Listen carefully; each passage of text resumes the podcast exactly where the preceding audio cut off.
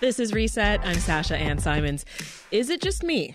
It feels like this post Thanksgiving week was a super busy one. Even though the news has piled on, we somehow we made it to Friday. So it's time to go behind the headlines on stories like these. The deadline passed for candidates to file petitions to be on the February ballot for Chicago mayor. This is a tough environment for incumbents, and I'm very clear eyed about that. Looks like Chicago Alderman Ed Burke's 50 plus year career at City Hall will end quietly. Mayor Lightfoot is under fire for her political connection to the Chicago fire. A new judge will oversee a federal consent decree ordering the Chicago Police Department to make sweeping reforms. See, told you. Well, here to help us dive into the top local stories for our weekly news recap is Christian Farr, reporter for NBC5 Chicago. Welcome back, Christian. Good to see you. Dan Mihalopoulos is here, WBEZ investigative reporter on government and politics. Hey, Dan. My pleasure always. And joining us for the very first time here on the recap is Alice Yin, political reporter for the Chicago Tribune. Welcome, Alice. Thanks for having me. And I want to give a special shout out to the folks who are watching us right now. Break down the week's news live on WBEZ's Facebook and YouTube pages. You can also watch the live stream on Resets. Facebook page.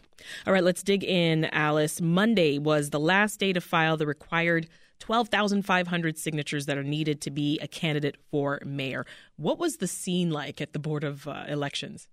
Yeah, um, in the morning, it was definitely a bit of a surprise because we knew the mayor had not planned to go for the first slot in the ballot. So we thought she would probably um, arrive around 4 p.m. to get the last slot on the ballot. But she actually showed up in the morning. Um, there was some speculation it might have been because she wanted, you know, the room to herself and not to be in the same room as uh, Representative Garcia. But um, she kind of sp- spun it as, you know, I'm the mayor. I don't need to worry about these games um, in terms of being first or last. Um, I'm confident in my standing in. She also mentioned, you know, she had a city to run, although it's not her really collecting the petitions, but her yeah. volunteers. Explain how that works with the with the slots. You mentioned placement on the ballots. Yeah, uh, so it's a lottery. Um, if you show up for the first hour, the first day, um, you are guaranteed into the lottery, and then they whoever gets selected is the top of the ballot. Which you know some say gives you a modest advantage, some say it doesn't really matter. And then if you are at the last hour on the last day of filing, which was Monday, um, then you are entered into a lottery for the uh, last slot. Yeah. So now that the filing deadline has passed, Alice, catch us up. Who is officially in and out of this mayor's race? Yeah, so 11 people filed, um, eight major challengers to Lightfoot. Um, we have, you know, people running from the left and then some to the right. Um, so, yeah, um, it definitely looks like it will probably come um, out to a runoff, but yeah. Um, beyond that, still a lot to be determined. Dan, Christian, what do you think about the slots on the ballot? Does it matter?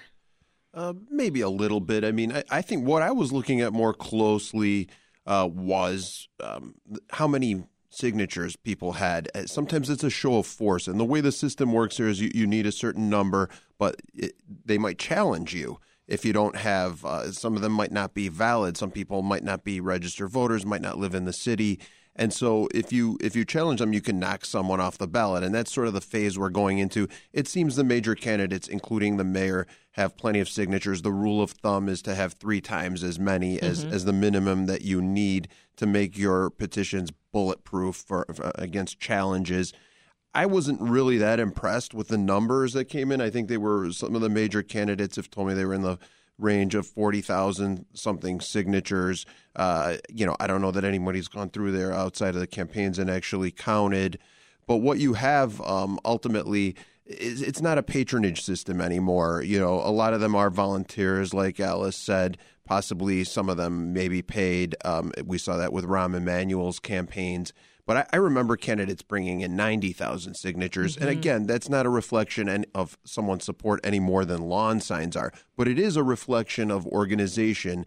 And there are not the sort of organizations that existed in the past where you could reward people with patronage jobs, with public jobs that have good pay and good benefits for going out and doing this sort of campaign grunt work. And so I, I think we see a little bit of that weakness and people have had to cobble together some coalitions. And, and remind us, remind us, Alice, what what was Lori Lightfoot's reason for turning in her signatures on the last day? Um, she pretty much said there's no magic to it. Um, so there's you know a bunch of speculation on like um, her motivations here or there, but um, officially she, she just kind of just wanted to do it her way, I guess. Yeah. Well, Christian, you sat down for an interview with the mayor last week. How confident is she about her reelection? Well, I mean, she says that she knows she's got some big challengers out there. She doesn't take this race lightly because she's the incumbent. Um, you know, she is um, putting her record forward, saying uh, about the things that she's been able to do for this city, the improvements she's been able to make. Uh, this interview was done during a um, South um, West um, improvement, uh, streetscape improvement that they were doing, mm-hmm. where they're pouring millions of dollars throughout different parts of the city. This was happening in South Chicago. So she's kind of standing on her record right now. Uh, at the time, that's when Ray Lopez had dropped out of the race. And one of the reasons why he said that he dropped out of that race is because he did not want her to be more powerful dur- during a runoff. She kind yeah. of blew that off. Um, you know, she knows she's got an uphill battle. Um, Does she but, talk about priorities if she does get a second term? Um, she just talked about continuing to doing to do, keep doing what she's been doing. That's pretty much what she said. Um, you know, she feels like she's done a good job. She's going to continue to do that job. Um, but you know, who knows what's going to happen in February when all this happens? You just don't know. Right, uh, Alice. Congressman Garcia just picked up a union endorsement this week, but so far, union support's pretty divided between the candidates. Right. Right. Yeah, it's definitely looking different than previous elections, where, um, as we remember last time Garcia ran, he had CTU and SEIU's um, endorsements, and uh, it seems this time, you know, um, Brandon Johnson, him, and um, Lightfoot are all kind of jockeying for various union support. Um, obviously, you know, Johnson has the big support from CTU and SEIU this time around, right. but you know, Lightfoot um, still trying to quietly make connections with uh, mostly trade unions. Um, you know, she has uh, the endorsement, I believe, of the plumbers union, and um, she has, um, you know, curried favor with uh, hospitality unions after uh, getting the casino deal through. Um, but yeah, uh, Garcia's endorsement from Local 150 isn't to be counted out. They have loads of money, and um, it's going to be uh, a pretty interesting landscape to monitor regarding union support. Yeah. Well, Dan, you've been noticing some odd alliances in the mayor's race? Well, look, uh, politics make strange bedfellows, and uh, there are people out there that are looking around and thinking uh, different interest groups, including unions and public employee unions, that say, you know, maybe uh, Lori Lightfoot as a mayor is not our meal ticket. Maybe Chuy Garcia will be.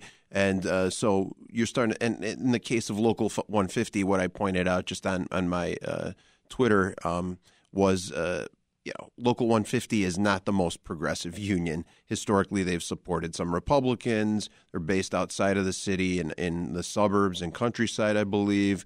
Uh, somebody pointed out um, that their leadership is entirely white men. I haven't confirmed that, but um, they, okay. they, sent some screen grabs from their website uh, that show that you know clearly the leadership and the membership, and to a great extent, um, lacking diversity. Right, and and so Chuy Garcia being uh, a progressive alderman. Maybe that's a little bit off brand, but you know, you make deals with who you can make deals with. Uh, they were also, I think, big supporters of of Mike Madigan at one time, the now uh, indicted uh, former Speaker of the House in Springfield. So uh, you know, it, will be interesting to see.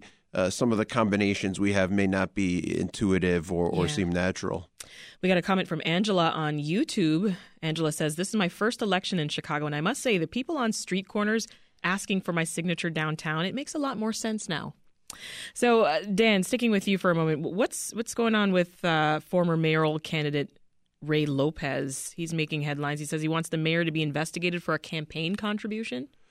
Yeah, this is uh, one of my favorite uh, topics. Is uh, it combines two of my favorite topics, I should say, soccer, and uh, a lot of people know I'm a soccer fan, yes. as well as um, uh, you know political intrigue and, alleged um, malfeasance. But in this case, uh, what Ray Lopez is saying is is you know we've already talked about how he's not a fan of the mayor right. um, and probably the most vocal critic of the mayor on the city council.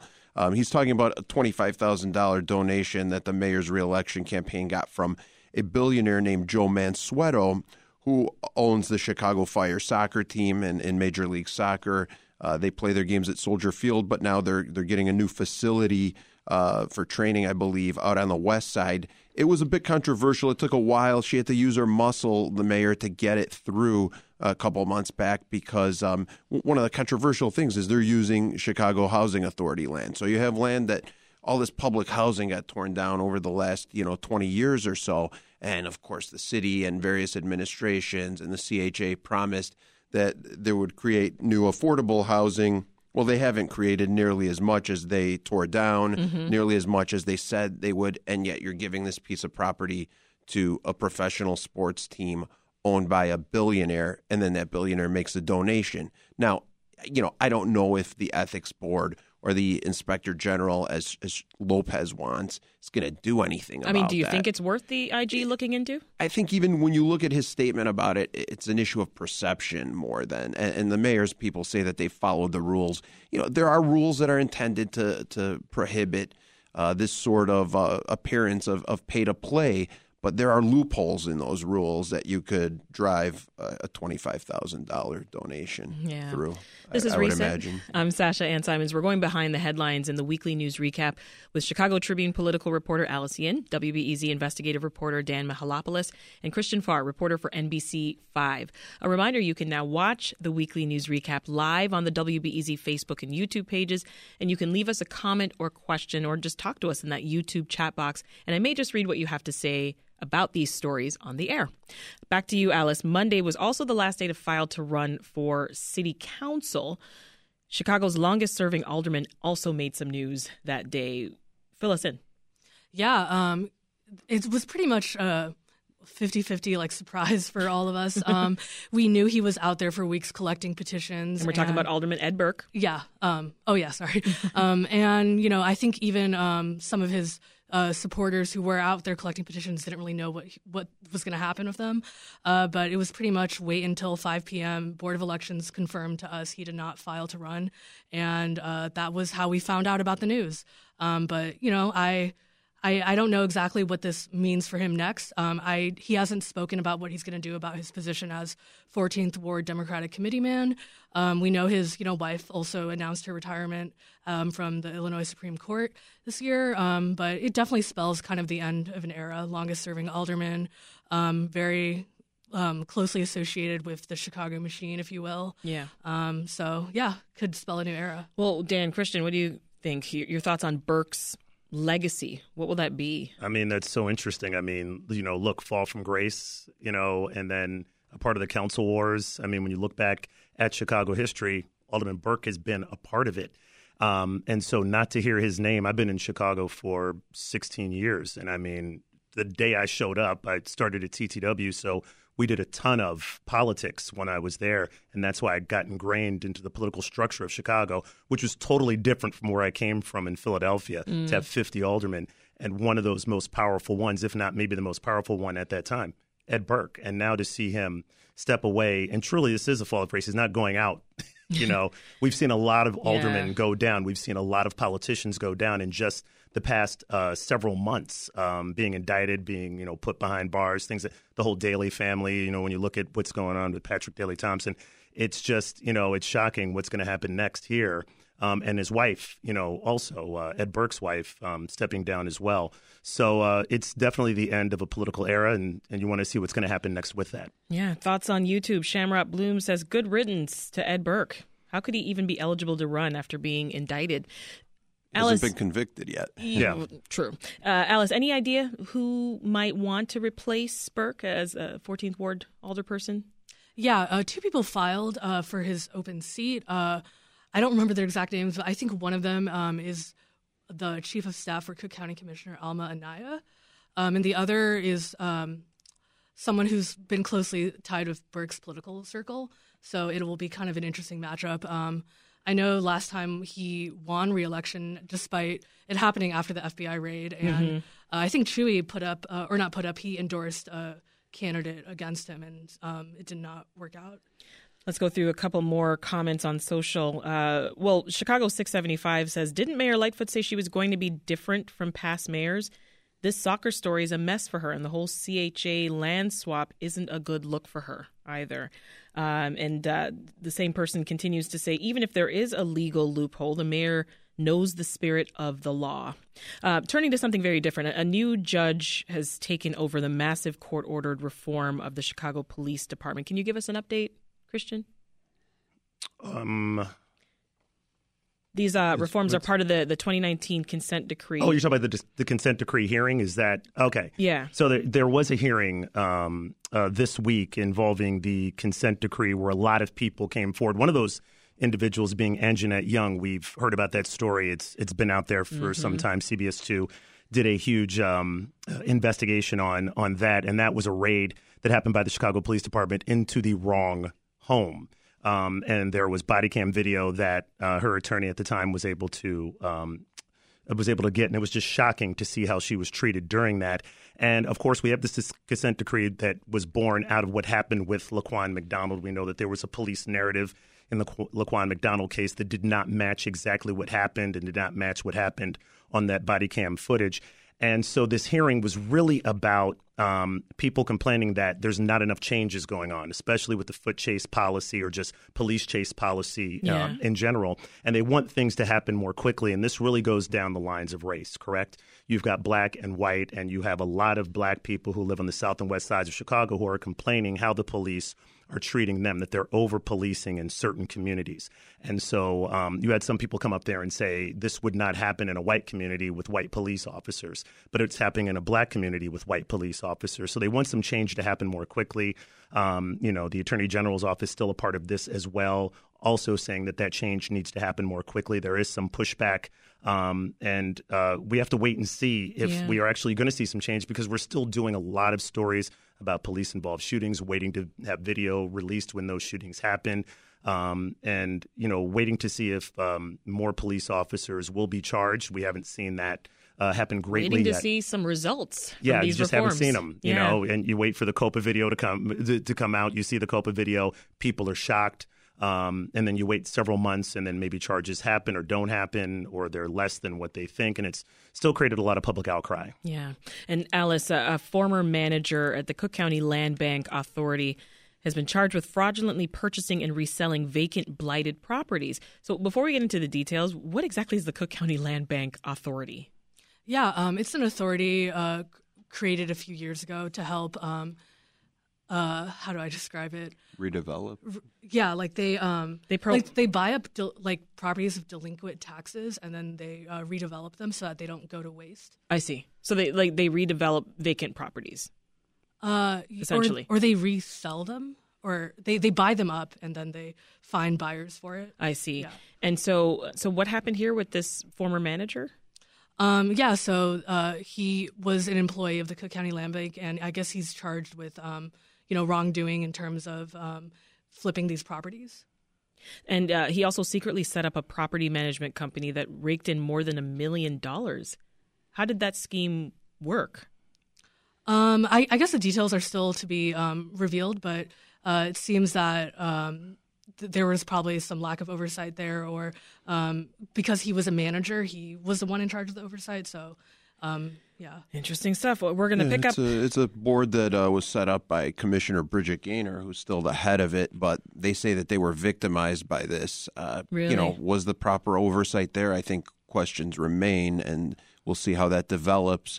Uh, but it, it's certainly not a good look for, uh, again, a progressive Democratic commissioner from the north side to set up this thing that's, you know, has an altruistic goal to get these properties back on the tax rolls, and now it's got the feds crawling in there and um, you know issuing this in, indictment of one of uh, their employees. Let's pick up the weekly news recap in just a moment with Christian Farr of NBC5, the Chicago Tribune's Alice Yin, and WBEZ investigative reporter Dan Mihalopoulos.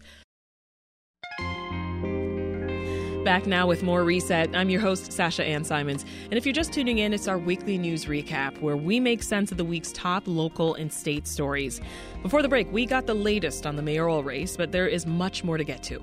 A woman from Naperville received a sentence of probation today for her role in the January 6th attack on the U.S. Capitol. Lawmakers gather to commemorate former President Barack Obama's campaign announcement at the old state capitol in Springfield. Democratic state lawmakers are proposing to ban the sale of assault rifles in Illinois. Yesterday was the last day of veto sessions this year for Illinois lawmakers, and they finally approved changes to the controversial SAFE-T Act.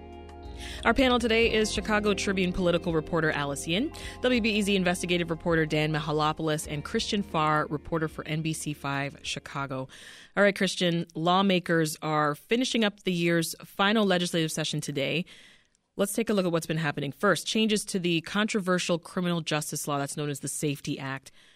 I know there's some 308 pages in this It's a lot of amendment, Christian. Give us a few of the highlights. Yeah, I mean, I think the biggest one is cash bail, the elimination of it. This was really big during the governor's race, as we know, on the Republican side with Darren Bailey and the PAC that was supporting him. It was it was really about uh, January 1st. The doors are going to swing open, and a bunch of criminals, violent criminals, are going to be out on the street, and we're not going to be able to control them. Mm-hmm. Um, on the other side of this, the supporters of the SAFE-T Act, which has been uh, you know law in the state of Illinois for um, uh, a while now, uh, just was going to go into um, what was approved already was going to go into effect on January 1st of next year. Um, say there was a lot of mis- misinformation put out there that that was not going to happen. Um, that the problems with cash bail overall is that if you're a poor person, you can't get out of jail and you can't give yourself an effective defense because you don't have the money. And people who do have the money are able to get out have an effective defense and and be able to defend themselves against yeah. certain crimes. And to your earlier point, let's not forget the SAFE-T Act. It played a, a prominent role in the midterms, right? It Republicans were using it to attack Democrats saying, you know, they're soft on crime. Right. And big here in Illinois. I mean, you know, just talking about it in, in, in, every election that was going on. I mean, I think it even ended up in the governor's race in Arizona as well. Um, so there was um, a proposed changes to it brought uh, by Senator Robert Peters. Um, and those changes are 308 pages. And um, really, uh, what Senator Elgie Sims, who also supports this, uh, had told me is that it was really more of a clarification of um, what the SAFE-T Act is all about, especially as it relates to cash bail, that judges will still have some discretion in terms of holding somebody who may be a threat to the community. So it doesn't simply mean that they're going to be running out on the street, which is what a lot of those political ads kind of suggested.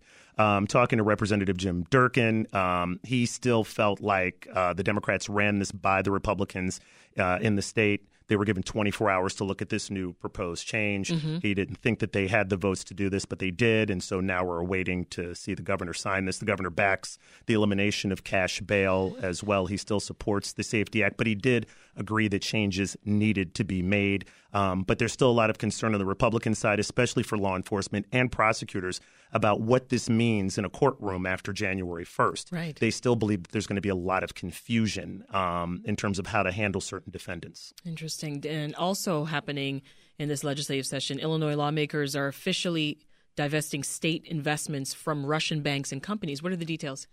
Yeah, they are uh, trying to, um, you know, punish Russia and Belarus, which is a sort of puppet state of uh, the Putin regime. Um, you know, Illinois has a large Ukrainian community. We have a lot of Ukrainian refugees. Uh, there, there's one uh, has a locker next to my kid at school, and um, uh, they um, the sympathy is with them, and obviously our government in Washington is is with them, and the State Department. But you know, is it as a practical matter something that's going to make a big difference? One of the biggest, if not the biggest, pension fund, TRS, the teachers' uh, pension fund, said they have 4.27 million dollars invested in Russia, which is 0.007 007 percent of their portfolio. But you know, passed unanimously. And in this day and age, you know, we're talking about the SAFE-T Act. That was a party line vote. Uh, this uh, measure to support Ukraine and punish Russia for its aggression against an independent uh, neighboring country got bipartisan, you know, unanimous support in Springfield. So that's one of the few things that, that continue to unite most, if not all, of our elected officials at the state and federal levels. And uh, Christian Illinois Democrats said that they're hoping to introduce a major gun control bill in yes, January too. Yes, and um, this is going to be a massive gun control bill. It would outlaw the sale of assault weapons, prevent most residents from under the age of 21 from legally buying a gun. We this is really, really born out of what happened in Highland Park. I was working that day, and it was yeah. kind of devastating to get that phone call um, to hear about what happened. You know, people going. I mean, as, as a television broadcast reporter, covering a July 4th parade is kind of commonplace, especially in the suburbs. And then this to happen in Highland Park, um, you know, unsuspecting people um, being shot and killed, and then finding out the details afterwards um, in terms of how he was able to acquire that uh, weapon and so Senator Bob Morgan is the one. Uh, he was at the parade, and he's saying that Democrats hope to pass this bill in the lame duck session in early January. They're going to have public hearings that should be held um, this month. Uh, but you know, it's a big deal. People are concerned about uh, their rights, their mm-hmm. gun rights, and things of that nature. So there's going to be a lot of pushback with this. Um, there was pushback initially when they had this assault weapons ban. There's a lot of people that say that um, when that ban was lifted, that's why we've ended up with all of these mass shootings. You know, um, Hmm. who knows? This is definitely an issue where you know either you're a, you're a gun lover or you're a gun hater, and that's kind of where you kind of have to sit and figure out what are you going to do with this because no one wants another Highland Park, but no one can agree on exactly why we ended up with that. Right, right. Online, our, our friend Shamrock Bloom says, please, that is the absolute minimum we could do. So, a lot of a lot of thoughts there. Dan, you wrote a story this week. It was about Illinois State Senator Michael Hastings. What's going on with him? Yeah, it's kind of awkward. Um, there is a, a senator who's been accused of uh, domestic violence by his ex-wife. Uh, his divorce was sealed, which is is pretty unusual. We at WBZ went to court in Will County to get that unsealed. It was fought by uh, Senator Hastings. We won October 25th, shortly before the election, but after early voting had begun, we got those files. They, they, they detailed those allegations more thoroughly. Uh, he denies them. He continues to run, even though Governor J.B. Pritzker, who's of the same party, they're both Democrats, tells him that he should step down. And he wins re-election against his Republican challenger by less than 1% of the vote.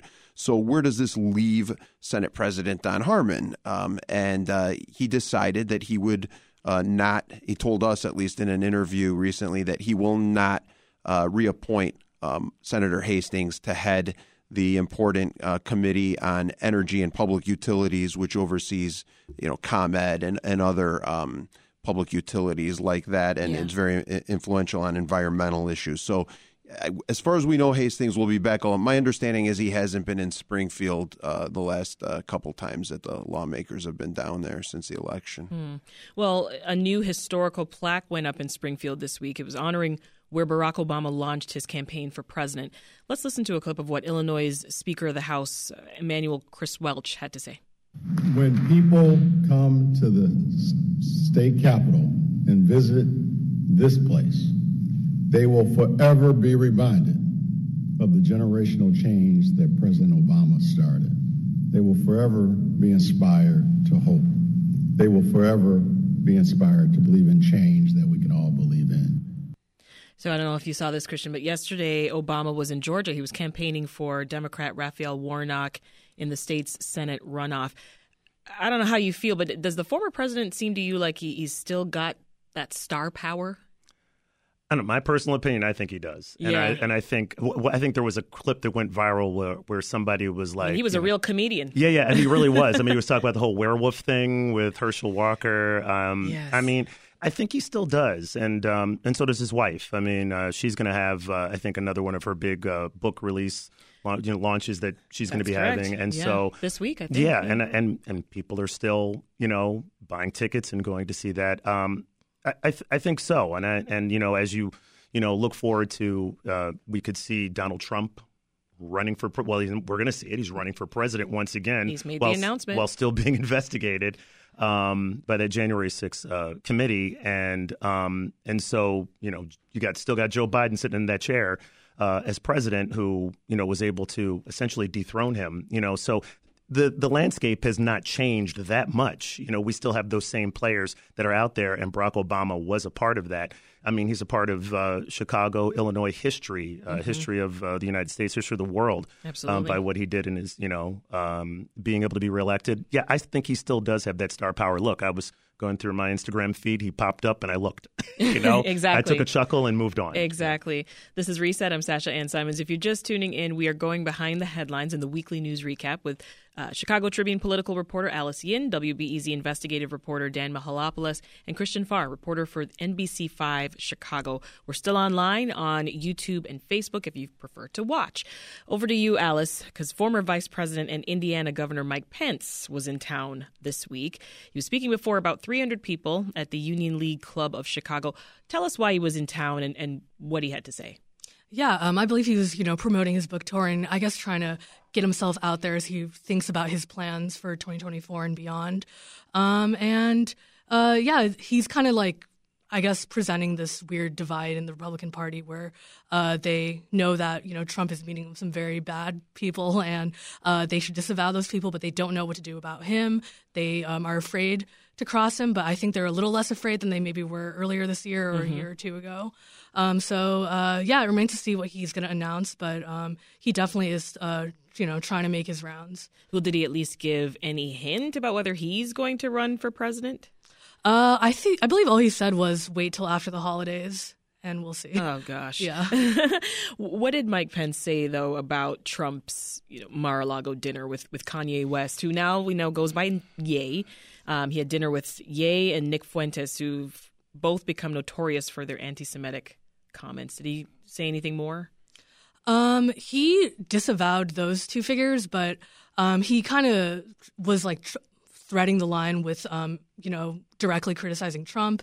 Um, he, you know, in his book, uh, he and which he still stands by. He says, you know, I don't think Trump is an anti-Semite. I don't think he's a racist, et cetera, et cetera. And um, yeah, though that quote might go on to haunt him later, whatever his plans are. Yeah. But he's standing by it. You guys following this stuff? I, I, it's hard not to see all of the. Uh, Ye just keeps trending for random things, but uh, you know both Ye and Nick Fuentes they have strong Chicago ties, right? Oh, big time. I mean, but I mean, Kanye said he was going to go at DefCon five. That's what he said he was going to do. Sure did. He's clearly doing that uh, right now. I mean, being connected to Nick Fuentes. Um, I don't know. This is it's it's it's troubling. You know, um, you know. I think Kanye would have kind of led to that Chicago legend kind of thing because of his music, his lyrics, the things he kind of stood for. Um, I don't know. I think people are are are still troubled by just uh, what they hear from him.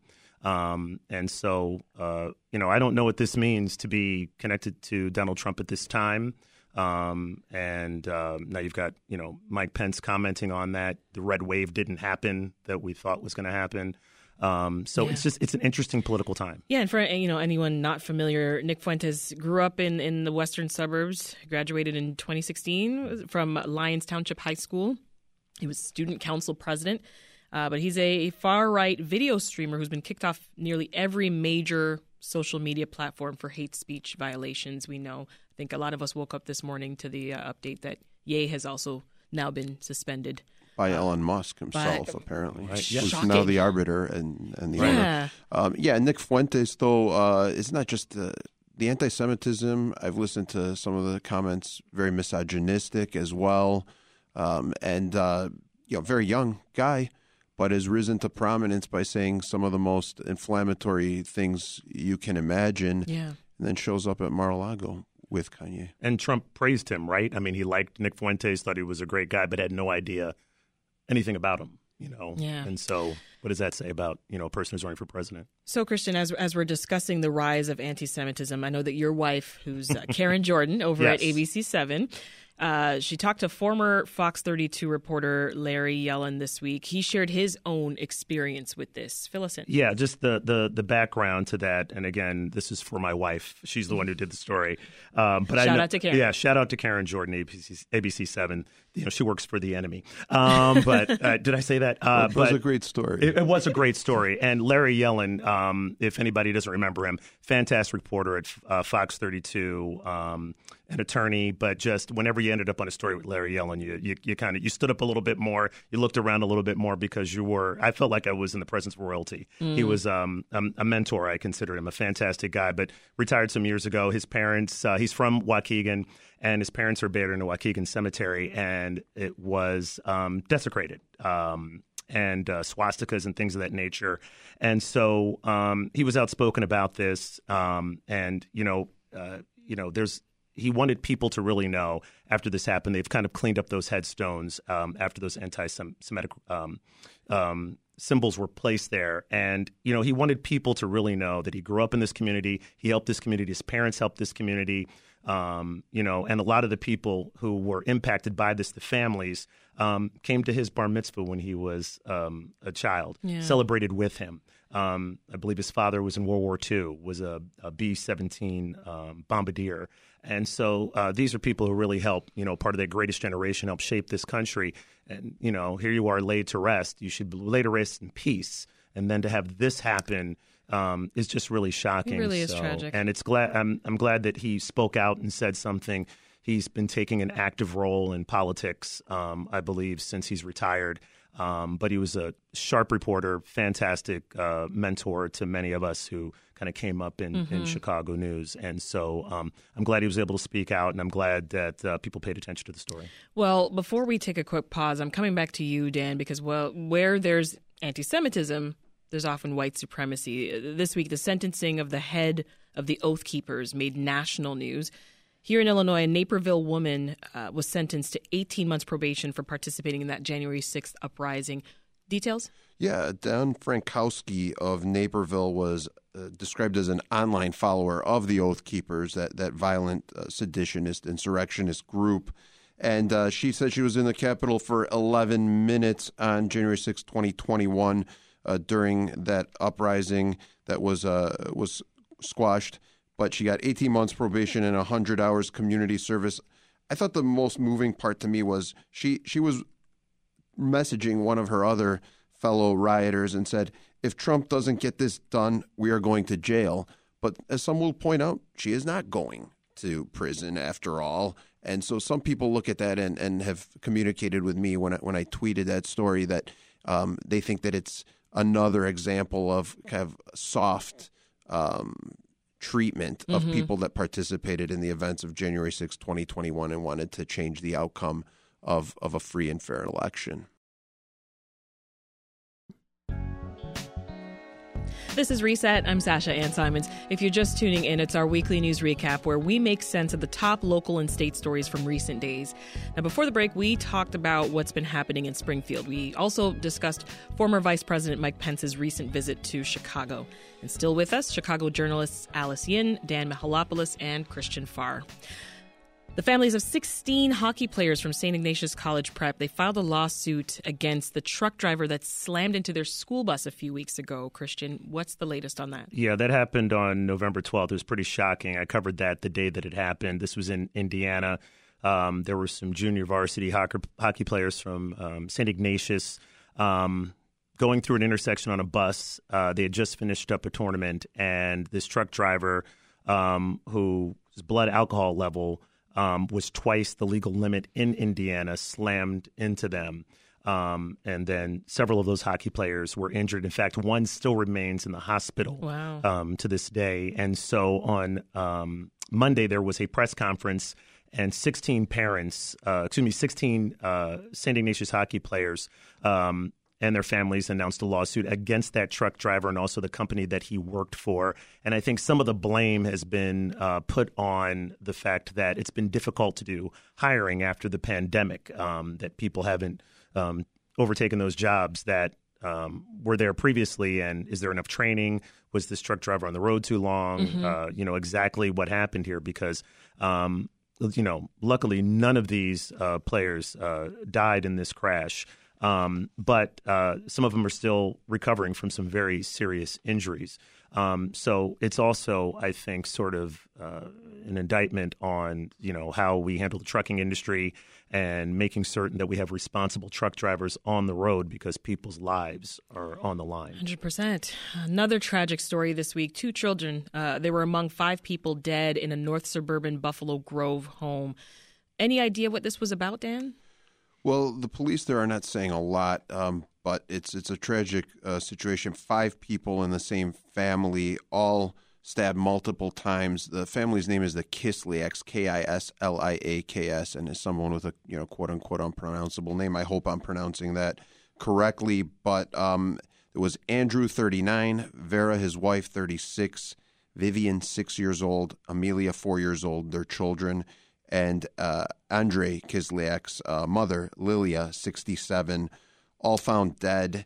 And people are piecing together there was a divorce. They were they were uh, going through orders of protection, foreclosure, Mm. but who perpetrated the the murders? Um, they the police haven't said yet. But This is the, as of eleven o'clock or noon when we came on the air. Wow. All right, shifting gears. Winter may not officially be here until December 21st, but uh, at that's not what the city thinks. They've started their winter parking ban officially yesterday.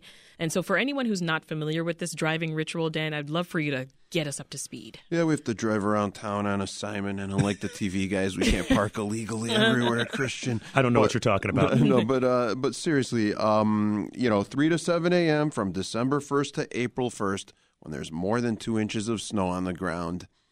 Don't take the risk. You don't want to be ticketed and towed. They want you out of the way so they can go and plow Ed Burke Street before everyone else. So. Is that a little dig? That happened. That used to, ha- that That- used that to happen full- until we used to hear about it. exposed That is true. Until That I is true. it. That is So true. was a little bit of a Is, is self-serving this why pat on the we were talking there. a moment ago, Alice, that you, you don't drive? Is this why to to avoid these kinds of complications? Yeah, pretty much. Um, so, though we may not love the cold weather, folks, it is perfect for staying inside and, and doing things like maybe watching the World Cup. I'm crushed. Canada's out. Well, But you know, you guys, the U.S. you're Still gonna- going strong. You're going to be facing the Join Netherlands us. tomorrow. Yes, I- I'm here. I'm here. I've, I've joined.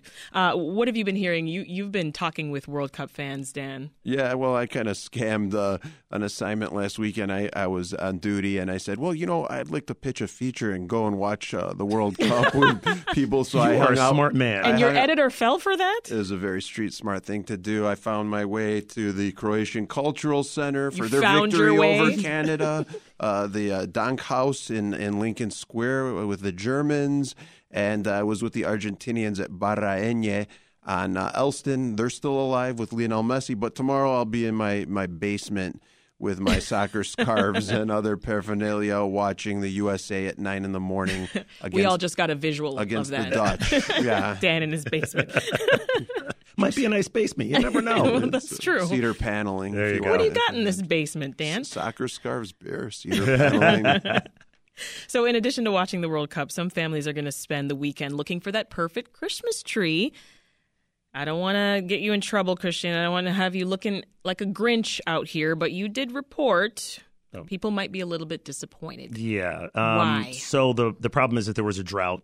And so, because there was a drought, there's a limited number of Christmas trees and varieties of Christmas trees. So, when you head to the lot, now I wouldn't know this because I've never had a real Christmas tree. Me neither. N- My mother, Team artificial tree. M- My mother is team artificial tree. She raised me artificial tree, so I've never had one. Same. So I actually had to ask, like, is this expensive? And it was. I mean, people used to spending six to seventy dollars to buy a Christmas tree. They're paying uh, more than hundred dollars uh, for a Christmas tree that they would have gotten last year because of that drought. You've got the limited number of Christmas trees coming in, but. People said it's not going to ruin their Christmas. It's one time a year that I have to do this, so if I got to pay, I got to pay the bloated amount. I'm going to pay the bloated amount. No one was saying no. I'm not buying a Christmas tree this year.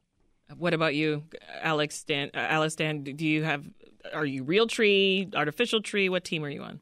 A real tree. I mean, we just always go to the parking lot of the um, local uh, shopping center, and they un- unpack them from Merrill, Wisconsin. They're nice people, and we, we they sell us some maple syrup too. And I try to get my my family to go out and maybe cut one down, but this is the tradition to just go a mile away. Christmas to- vacation? Yeah, they, they see, unpack see, them that's the work I don't want to do. I don't want. I don't want to cut anything down. I don't Nope. Mm-mm. time. No, Pull it out of my attic. yeah, exactly. Same tree. It smells better. Years though. in a row.